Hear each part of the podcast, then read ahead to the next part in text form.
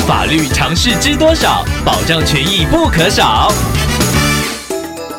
欢迎收听《法律知多少》时间，我们请到瑞银法律事务所律师郑瑞伦来为您解答法律上的疑惑。各位听众朋友，大家好，我是郑瑞伦律师。郑律师您好，听众朋友小凯透过官网留言板想请问您，他家之前的房客既欠房租多时还避不见面，后来想尽办法请对方搬走，但对方的车子还是停在地下停车位。听众曾经试图要报警处理，但警方表示车位是私领域，无法插手介入。想请问郑律师，这该如何处理呢？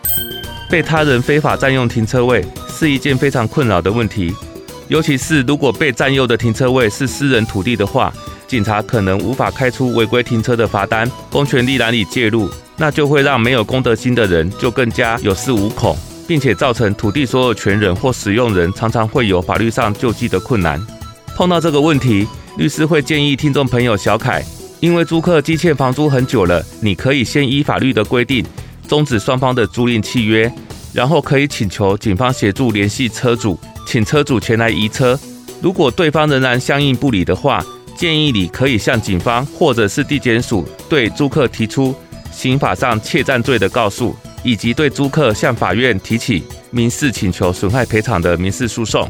但这些方式可能都缓不济急，无法当下立刻排除被侵害财产权的状况。